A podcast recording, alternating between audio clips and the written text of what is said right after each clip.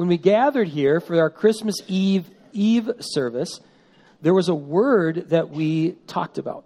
It was a word that's used a lot in the Bible. In fact, in the Old Testament, in the Hebrew word that we translate as this English word, it shows up more than a thousand times. And then its Greek counterpart in the New Testament shows up more than 200 times. It is this word that the scriptures repeat over and over and over again. And we came across it a lot as we were looking at the Christmas story. It's a word that we translate into English as behold. Behold. So, behold is not a word that we use much anymore. It's, it's not one that you have in, in everyday conversation unless, unless you happen to show up at the Studensky family Christmas the next day and you find this sign on the door greeting you Behold, you're at the Studensky party. This word that never gets used was used everywhere. There were all these little tiny signs saying, Behold the napkins. Oh, behold the know, uh, silverware. Behold the salad. Behold the pasta. It was behold everywhere. Everywhere, everywhere. With the rare exception of a sister of mine who likes to have a little fun at her brother's expense the word behold, even though it was used a lot in the Bible, is not a word that's used much anymore. One of the things that really struck me, in fact, it caught me by surprise, was how little people who are translating the Bible even use it. I looked at multiple translations going into Christmas Eve Eve to make sure that this wasn't just a word that was repeated just in the, the translation I normally look at. And I looked at the NIV, which is a great translation and usually does an exceptional job of taking, okay, here's how we speak in everyday language, and here's good scholarship and bringing those together. When I looked up the word behold in the NIV, you know how many times it showed up? Not 1,200, once. Once. This same word that in Hebrew, in the Old Testament, it's, it's there more than a thousand times. In Greek, it's there more than 200 times in the New Testament. It was only used in that translation once. What's my point? My point is this, and there's a place to write down this point because it's so great. The Bible often repeats, the Bible often repeats words and themes and stories. Isn't that true? You notice that? The Bible repeats certain words a lot, it repeats certain themes a lot, and it even repeats certain stories a lot. We live in a culture that's very different than that we live in a culture that so values variety, sometimes it forgets the power of repetition. How do we learn the alphabet? Through repetition. How do we learn a language? Through repetition. How does a musician master their instrument? Through repetition. How does an Olympian win gold? Through repetition. How does a preacher make a point? Through repetition. The Bible is filled with words. The Bible is filled with words and themes that are repeated over and over and over again. And one of those themes, the one we're going to look at today, is remember. Remember. Remember. It's hard to do this message because next time we meet, we're going to be in a new decade. Has that sunk in at all? Because it is just barely sinking in here. Next time we meet, we're going to be a new decade. And so, of course, what I'm excited to talk about is what's coming up. Because we're going to have an amazing year ahead. But what I want to do is, I want to take, and what we want to do is take a playbook from the scriptures. Let's hit pause before we go forward. Let's remember. Let's remember. Let's reflect on this powerful theme that the Bible repeats over and over and over again the theme of remembering. And let's begin with this question Why is the Bible filled with so many reminders to remember? There's all kinds of reasons why the Bible reminds us to remember. Let me just quickly give you four. Quickly, four. Now, just as we came across the word, we'll set this up a little bit. Just as we came across the word behold multiple times as we dug into the Christmas story, we came across reminders to remember multiple times when we were doing our series this fall on immigration and refugees. Here's an example of one of those texts. This is from Leviticus chapter 19, verses 33 through 34. And if you don't have a Bible at home, we would absolutely love for you to go home with one free today. We keep each and every week a stack of them there in the back, and we'd encourage you to, to take one home as a gift to you. Here we go. Leviticus chapter 19, verses 33 34 says this When a stranger sojourns with you in your land, you shall do him no wrong. You shall treat the stranger who sojourns with you as a native among you. You shall love him as yourself. Here comes a reminder for you were strangers in the land of Egypt. I am the Lord your God. In Leviticus 19, what happens here is there's a connection. There's a connection between something that Jesus later referred to when he was talking about the greatest commandment, right? This whole idea of loving our neighbors ourselves. The author of Leviticus connects that with this idea of remembering, remembering that you were in this place as you try to live out this principle. So that brings us to one of the things that remembering can do. Place write this in your notes. One of the many things remembering can do is this: honest, thoughtful reflection can build relational bridges. It can build relational bridges. This fall reflected on how the entire tone, the entire tone of the national conversation on immigration and refugees could be so different if we all just paused to remember our own stories and to try to say, how can we advocate for laws and language and behaviors that we would have want applied to ourselves or to the people that came before us? Remembering, remembering, it can build these relational bridges. It can rebuild them all over the place. Just trying to remember what it was like to be a kid. Remember what it was like to be a teen. Remember what it was like if you ever struggled financially, or remember what it was like to be lonely or sick. Remembering what it's like to be the new person. Remembering what it's like to make a mistake that you regret, right? When we go there, doesn't it help us connect with others who are going through it, right? That's just one thing that remembering could do. We could spend a month on that. Let me go give you two more examples right now. Here's two more. Numbers two and three. Honest, thoughtful reflection can help us learn from mistakes it can also help us learn from what worked and why it worked.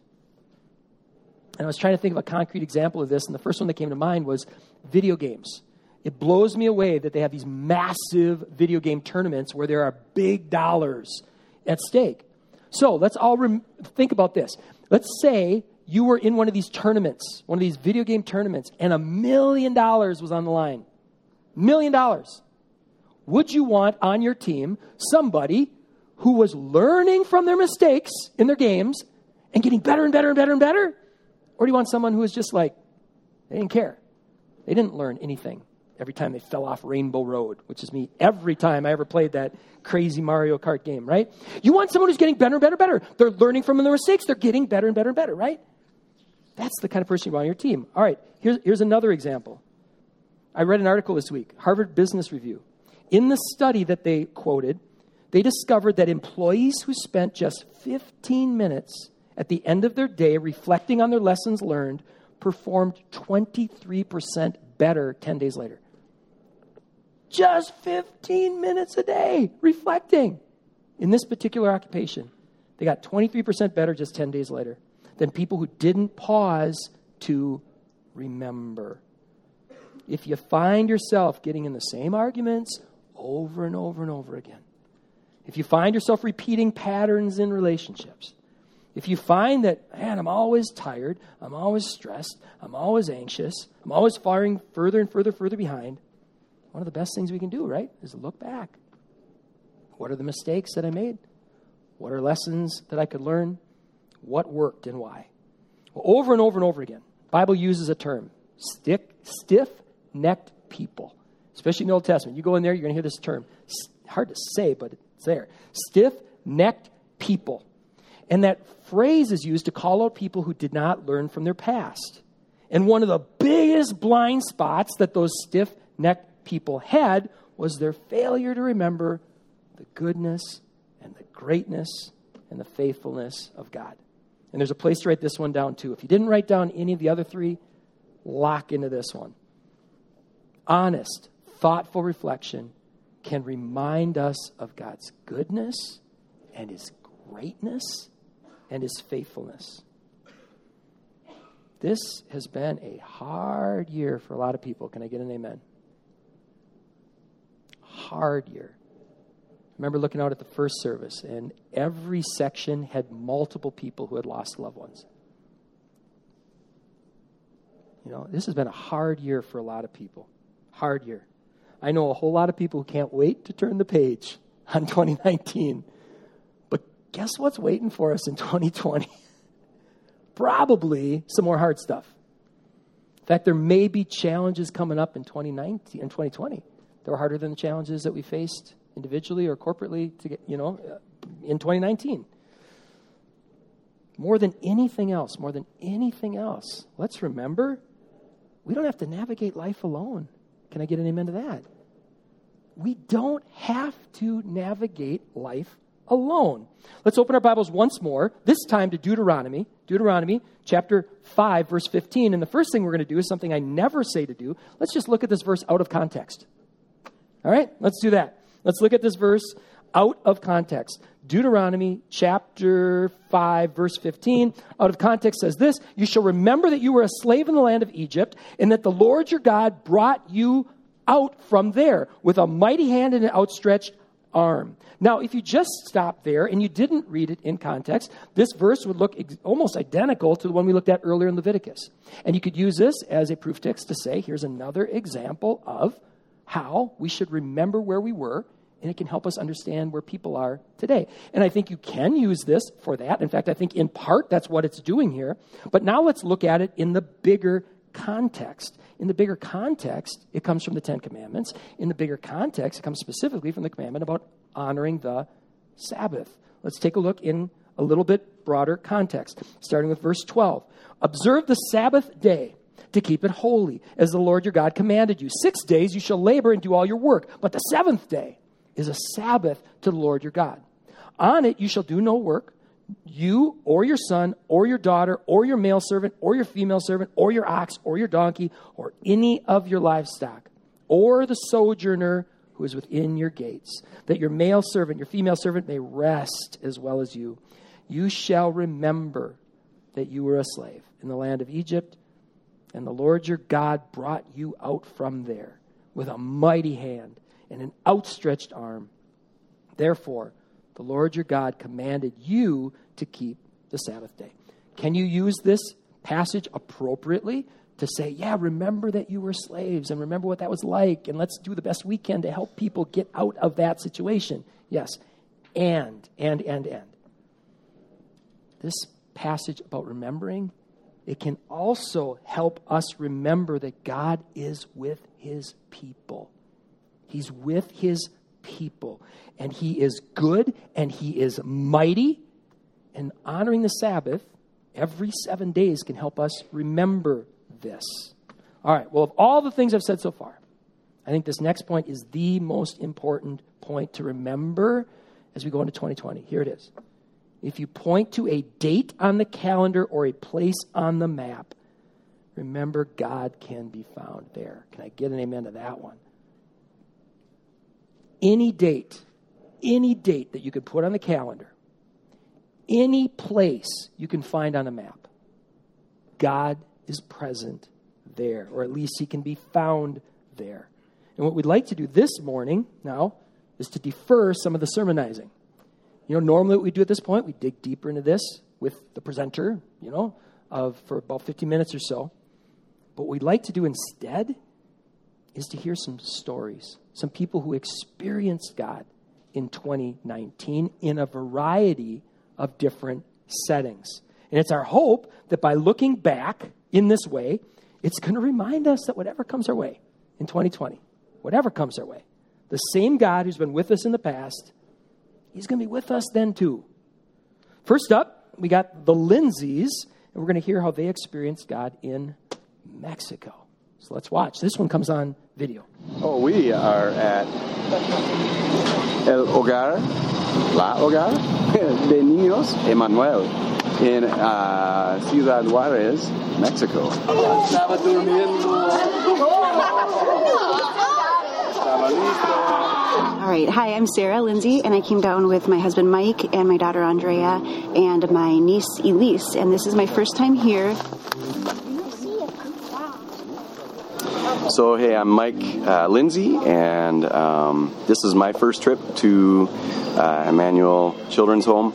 Uh, I uh, was very excited um, for a lot of reasons to come on this trip. Um, Sarah and I, my wife and I, have um, been on a lot of trips, primarily to Mexico.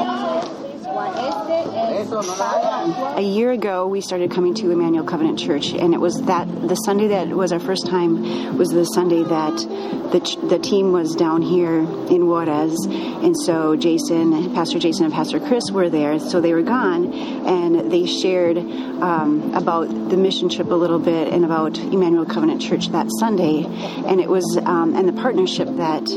Um, our church has with the children's home. And it was that Sunday that I was just super impressed with that relationship. I was super impressed that both of the pastors um, were on the missions trip um, instead of back home. And that just really, really meant a lot. And I remember telling my husband, next summer I want to go. We were very, very excited. We both looked at each other and said, We're going. So here we are. Um, it's been an amazing experience, and um, I think really, really what has impressed me the most is uh, the people here, the staff here, like everyone from the maintenance guys to the cooks to um, the hermanos and the hermanas, the ones that take care of the kids, they just have a love for the kids. And it just makes me feel good that even though we have come down and we want to show them that we love them, we can leave here knowing that they are still being cared for even better than we could ever.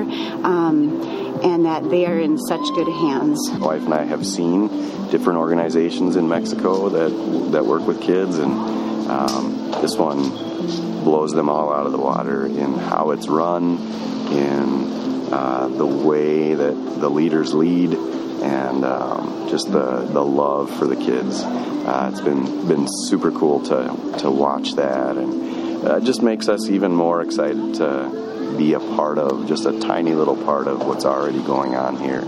Um, a lot of times in short term missions, we get it inside our heads that we're bringing Jesus to a place, and it's clear that Jesus has been here for a long time and that he's been uh, at work uh, in the lives of countless kids and countless families uh, through the ministry of Emmanuel uh, Children's Home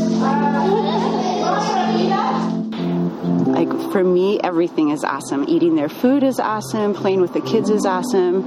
Um, trying to talk to the the the workers has been beautiful. Um, even just looking around the city, like during the day um, and at night, seeing the lights is just beautiful. Like some people wouldn't see this place as beautiful because it's dry and hot and there's no green grass, but um, it's all about the people and and how yeah we can just see the love of Christ in them. Thanks God for our brothers um, Levi and David for bringing us up here this morning and for the beautiful view of your city, uh, Juarez. Um, Lord, we're so grateful that we get to be here. It's a, it's a privilege and an honor to interact with your people partner with you in, in your work here. And the last thing that uh, I wanted to mention, and this is this is pretty personal, but maybe it will bless somebody. Um, I have worked in short-term missions for a long time. Um, I have trained leaders at a at a Christian university um, to lead teams on short-term missions, and I have, uh, to be honest, grown uh, a little skeptical um, over the years that uh, short-term missions is actually a valid and valuable um, ministry. Um, and so I came down here with a little bit of skepticism in the back of my mind. Uh, is it really worth the money? Uh, why wouldn't we just spend the send send the money that we're spending on airfare and all the travel arrangements? Why wouldn't we just send that to the ministry um, so that they can use it um, to, you know, they, they need money. So why are we spending thousands and thousands of dollars to go down there for a week? Um, and so, and I know that I've over the years I've spoken with other people that share that skepticism, um, and so uh, this week has gone a long ways to remind me that as long as short term missions is about relationships with the, uh, the hosting ministry, as long as relationships um, and partnership is at the center of short term missions, uh, it is easily worth the investment of both time and energy, effort, uh, it's easily worth the sacrifice of all those things and the sacrifice of our own comfort um, in order to encourage and empower and come alongside people that are in the trenches day in and day out. Um, uh, I, I put myself in their place, and I can't imagine how encouraging it would be to to know that there are other people who also think that this is a big deal. Uh, the ministry that they're pouring themselves into, uh, to know that there are people that also love kids, um, uh, who also want to uh, provide a better circumstance for these kids and, and give them opportunities to um, uh, grow and develop in healthy ways and even pour back into their own communities. Um, that is easily worth the investment. Um, and, and I needed that reminder after growing skeptical and even maybe jaded uh, towards short term missions. So uh, I guess that has to do with the heart of the goer um, as well as the organization that we're partnering with. Um, if they're doing it for the right reasons and we're doing it for the right reasons, what a beautiful uh, representation of the body of Christ. Um, yeah, so that's been really impactful for me and, and really needed. Um, so I'm so grateful for this opportunity. I'm so grateful for Emmanuel Children's Home. I'm so grateful that uh, our church, uh, our new church, which we're uh, feeling so blessed by, uh, we're so encouraged and excited that uh, that there's a strong partnership, a long-standing partnership there, and we're excited to be a part of it for years to come. Amen. so it's been great. I want to come back. Bring back memories for some of you who've been there. You know, I loved what Mike said he, about how um, I love so many of the things that Mike said, but I really loved how he said, you know, a lot of times we think, oh, we're bringing Jesus there. He's already there, right? You know, and in 2020, we're going to bring three teams down. So we'd invite you, if you want, come experience God with us down in Mexico. But that's not the only place you can experience God, right? We also are going to spend a little time here talking about camp because those immersive experiences where we just get away from everything and we can really focus on experiencing God, those can be powerful too. And to share a little about that, we have Addie Brandt. So, um, Caitlin and Addie, why don't you guys get up and get to place? Um, Addie's a seventh grader at Chippewa, and she's been attending quite a few of our camps, which is awesome. And she's going to share a little bit of how God can be experienced right there at camp. All right. Uh, so Addie is awesome. Addie's one of our seventh graders. All of our seventh grade girls, all of our students are awesome. Uh, I got a chance to hang out with our seventh grade girls' small group. Their small group leader, Maria Iberg, uh, had a party at her house Friday night for all these girls, and they are hysterical. They remind me of what was good about seventh grade, right? Uh, which is hard because you look back at seventh grade a lot and you go, "Ooh, those were awkward years." But they remind me of like the the good, fun moments of seventh grade. Uh, and and Addie. oh, I, I, did pull up a few pictures. I'm really sorry for that one. My bad. but but Addie is one of those students uh, where I feel like every week we have we have a new Addie story of, of the way that Addie is experiencing God in her life. And so we asked Addie to come and share a little bit about uh, how she's experienced God at camp. For those of you who don't know, we have a, a snow camp uh, that's coming up here this January and February. We have a preteen one and a middle school one and a high school one. And then we, we go up in the summers with Covenant Pines and go to their summer camps. And then in the fall, we just launched this year a fall camp. And Addie is three for three this year. So, Addie, what are some of the ways that you experience God at camp this year? Um, well, definitely at snow camp. It was definitely the first time where worship wasn't me saying words. It was like talking to God um, I felt his presence a lot through that. And also, he just, he made a lot of stuff click. Like, I was at snow camp and I was thinking a lot about what I can be doing now, which is really important, of course. But it's never too early to start thinking about the future. And I realized that I had been given the gifts that I'm going to be a pastor.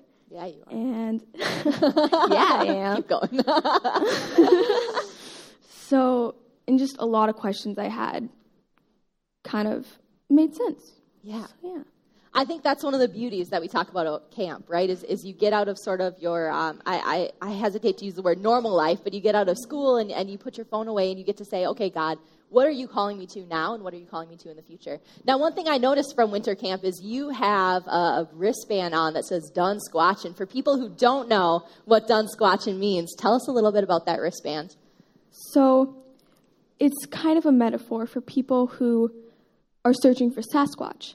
and they'll spend their whole life looking for it and they're never going to find it. But with God, like he's always going to be there and he's like you can find him. So at the beginning of the retreat, we got paper wristbands that said "Gone Squatchin'," and then at the communion service, um, they were cut off, and then we got rubber ones that said "Done Squatchin'." So it's a metaphor for done following after the things that are never going to deliver.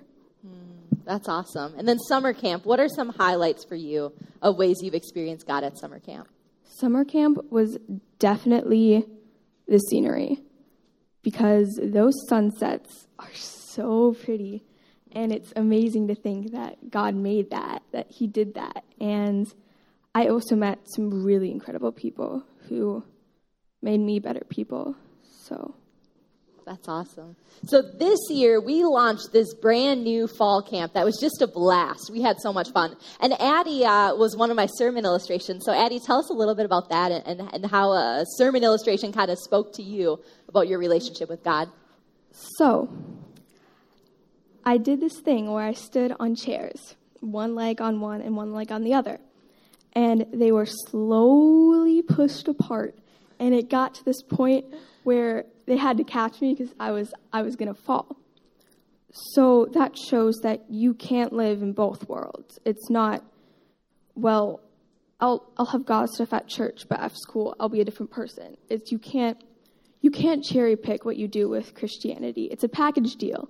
You it's everything or nothing. So yeah.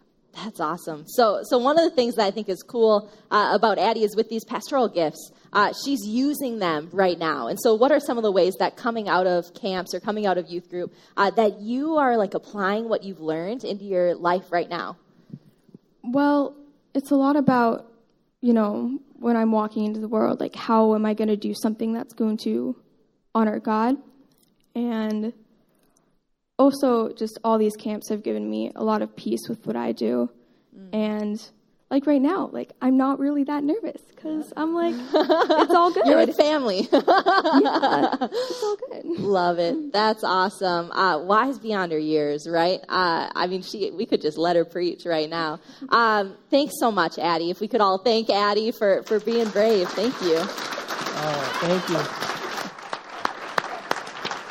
Oh, you know, it, when you when you look out, and I watch trends a lot. You know, you look out the trends, and they could make you really unsettled as you start to think of what's happening, you know, with young people. But we have so much hope. We got so many great young people around here, and we want to invite you too. This whole idea of getting away to camp can be a place where you can experience God, and so many of you did in so many different ways. And coming up this coming year, we have a lot of opportunities for preteens, middle schoolers, high schoolers, men, women. We encourage you to experience God with us that way. Well, you don't have to go to Mexico. You don't have to go to camp. God can be experienced right here in our own backyards, right here in our homes. And that's the next one we're going to talk about a little bit. So we're going to have Ryan and Sharon come up, and, and Pastor Jason heads up our small church initiative, and they're going to share a little bit about experiencing God with that. Thank you. Yes the Steens, actually, Ryan and Sharon, were among the first. Uh, they were kind of the early adopters of small church. They were one of the first ones that was formed.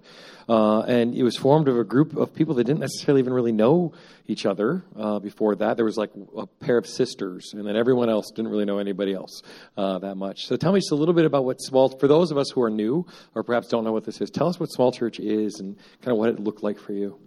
Yeah, so first off, Addie, um, thank you for that, and it's hard to follow.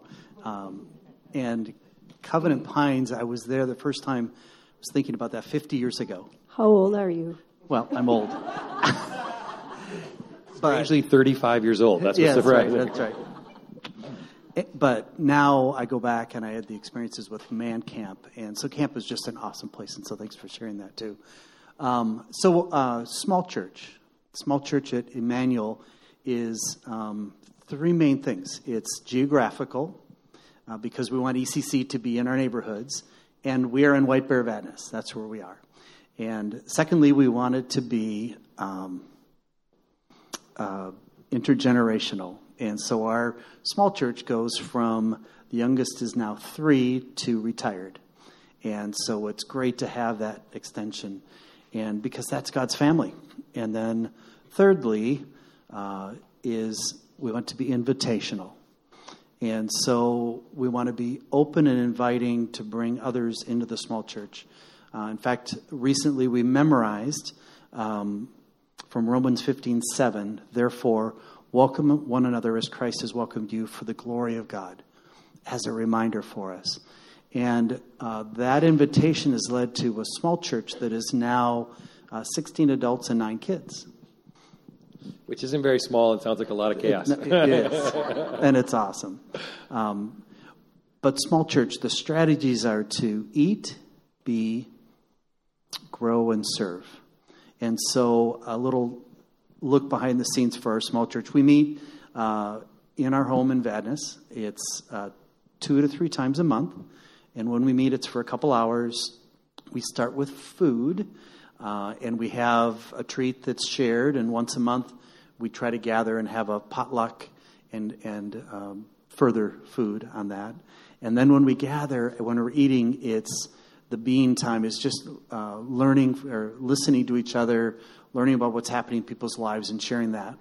And then we have a teaching time, and it's great. We have the opportunity to have uh, notes from the message each week, and Jason's great about putting that together for us that gives us talking points and things to talk to. Makes it very easy to have a conversation to dig deeper into the Word. And then the last part is we share each other's with each other prayer requests and support each other and pray for each other. And we've had so many uh, amazing uh, answers to those prayers for these last couple of years. So that's a snap uh, shot behind the scenes. Okay, so it's eat together, grow together, be together, and serve together. And eating, that's fairly obvious. We'd all do that. Uh, with a group that size, though, uh, how, how do you find ways to serve together when you've got three year olds and retired folks and everything in between? Yeah, that's a really good question. And, and actually, the be and serve are really related. All of these are related. We think of being as serving each other, and we think of serving as serving outside the walls of our home. And so um, we have just done life together over the last several years. These people truly have become my family, our family. I hope we're family together. Um, but we've got this GroupMe app, and we get in touch with each other on a regular basis. And it might be prayer requests. It might be I'm stuck in a snowbank, in which case another person comes and rescues you. It might be I need prayer, but also a shovel. I need and a tow truck, yeah, yeah. another truck to pull me out. Um, my snowblower broke. Do you have a snowblower or some extra shovels that you can come along and help? Um, it was my dad has been diagnosed with cancer, and it's prayer and encouragement and babysitting. It's house sitting. It's um, I'm going sledding. Anybody else want to come along? I'm going to Cup and Co. Anybody want to come along? So it's just kind of been doing life together as an extended family. And as um, we did that for each other and with each other, um, one of the things that occurred in um, happened to be our neighborhood. We had a neighbor who was um, had a cancer issue, and she was going for dialysis three times a week, and she needed a kidney transplant. And while she was going through that, her husband was dying of COPD, and it was a long road for them. And as we, through the years, prayed for them and encouraged them, um, after she got her kidney transplant, he th- shortly thereafter died. And that fall, our small church decided to um, be the hands and feet of Jesus for that family. And so we got everybody together a couple of trucks, lots of kids, lots of adults, and raked up their yard full of leaves. And I don't know, we took two or three truckloads plus many bags of leaves away from their home. It was just a way to bless somebody in the neighborhood. Um, another thing we did is we went uh, to Cerenity, um, which is a care center in White Bear Lake, a senior care center, and we brought everybody, kids and all, and we caroled, which was fun. But the best part was the, the younger ones had made, uh, they'd handmade ornaments, right, you guys? And as we sang, they would go to each person and give them a choice of which ornament they wanted. And you should have seen the smiles on those people's faces. It really was just an incredible blessing. And a situation where, you know, even the little ones are the church, and they can sometimes minister in ways way beyond what we adults can do. And another thing the kids did, um, one of the families um, had some trees they had to cut down in their yard, and so the dad sliced the tree branches into little circles, and mom baked them, and the kids spent hours painting these things, making ornaments. And then they wanted to sell them because they're raising money to buy a goat for a family through Compassion International. So just to be able to be a part of that and to be a part of um, each other's lives through picnics and coop games and you know, all kinds apparently of fun camping things. and all kinds of camping, fun things according to the pictures. Camping Canoeing. together, yeah, absolutely. So there's lots of fun times. Uh, we saw some of those in the pictures, and I know of uh, lots of other ways that you've talked about serving and going and helping families after tornadoes and all that kinds of stuff. But as Chris said, 2019 has been for a lot of people a difficult year, and that's certainly not an exception for you or the members of your small church. Tell us a little bit about how you walked through this last year uh, as a community. Yeah, uh, end of 18 uh, and into 19, I had uh, surgery shortly before Thanksgiving in 18, and uh, there were complications. It led to me actually being in the hospital for, for six weeks and uh, missed Thanksgiving, missed Christmas, um, and these our small church was our uh, just our a comfort, and they came. They brought food, they brought gifts. They visited in the hospital many times, and they um, they came.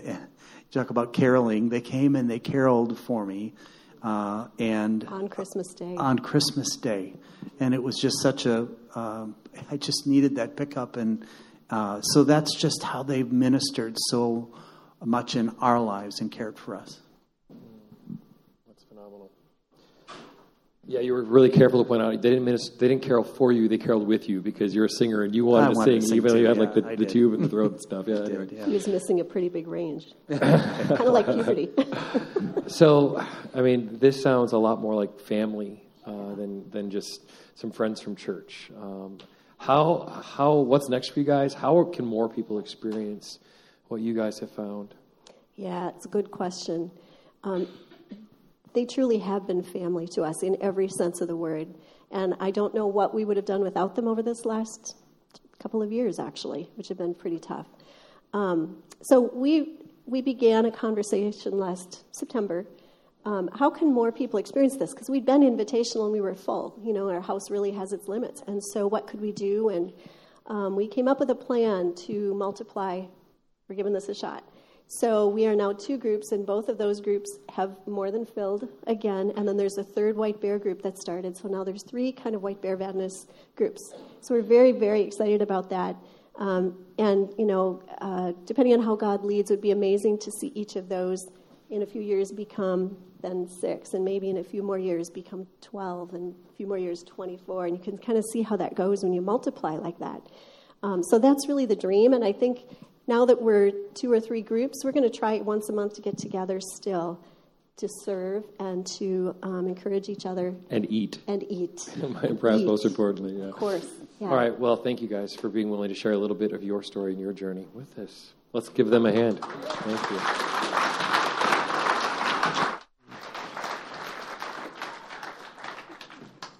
You know, I, I um, when I was sitting down there, I, I wrote this little note to myself. You know, uh, we'll, we'll do the best we can on Sundays to give good messages, messages that are helpful, messages that apply to life, messages that take us deeper into the scriptures, including scriptures that we normally maybe wouldn't go to on our own. We'll do our best to give you great messages. What we also want to do, and probably even more importantly, we want you to experience some great memories over the course of the next year. Because is God done doing what He did, you know, in 2019 in your small group? No. Is He is He done doing what He did at camp last year? No. Is He done doing what He did in Juarez this last year? No.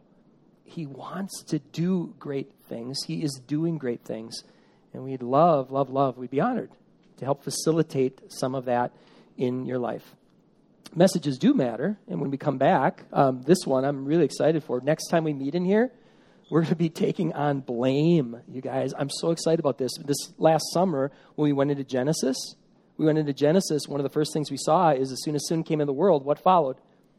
Blame. They start, ah, it was God's fault for making this woman. Adam said, he really said that. You know, and no, it was the snake's fault. You know, what would happen if we blamed less? I've been living in that since this summer, and it's a really good, good thing. So we're going to get started strong next year. And we'd invite you to, to jump in with us. But let's, before we go to next year, let's seal this time with prayer and invite the worship band to come up. We're going to pray, and let's use this song to really seal 2019 as a church. Father, thank you. Thank you, thank you, thank you. You've done great things in a year that did really prove really, really hard for a lot of people. Wow, were there some amazing, bright spots. And they were bright because the light of the world did truly came, just like we sang and celebrated in this room. You know, Christmas Eve, Eve. You did come. You are here. You are present. Thank you for being present with us. Father, we pray that we're going to experience even more of that in the years ahead, that we're going to experience more and more of your presence. So, Lord, help us to, to seal what was a amazing year right here, right now. In Jesus' name, amen.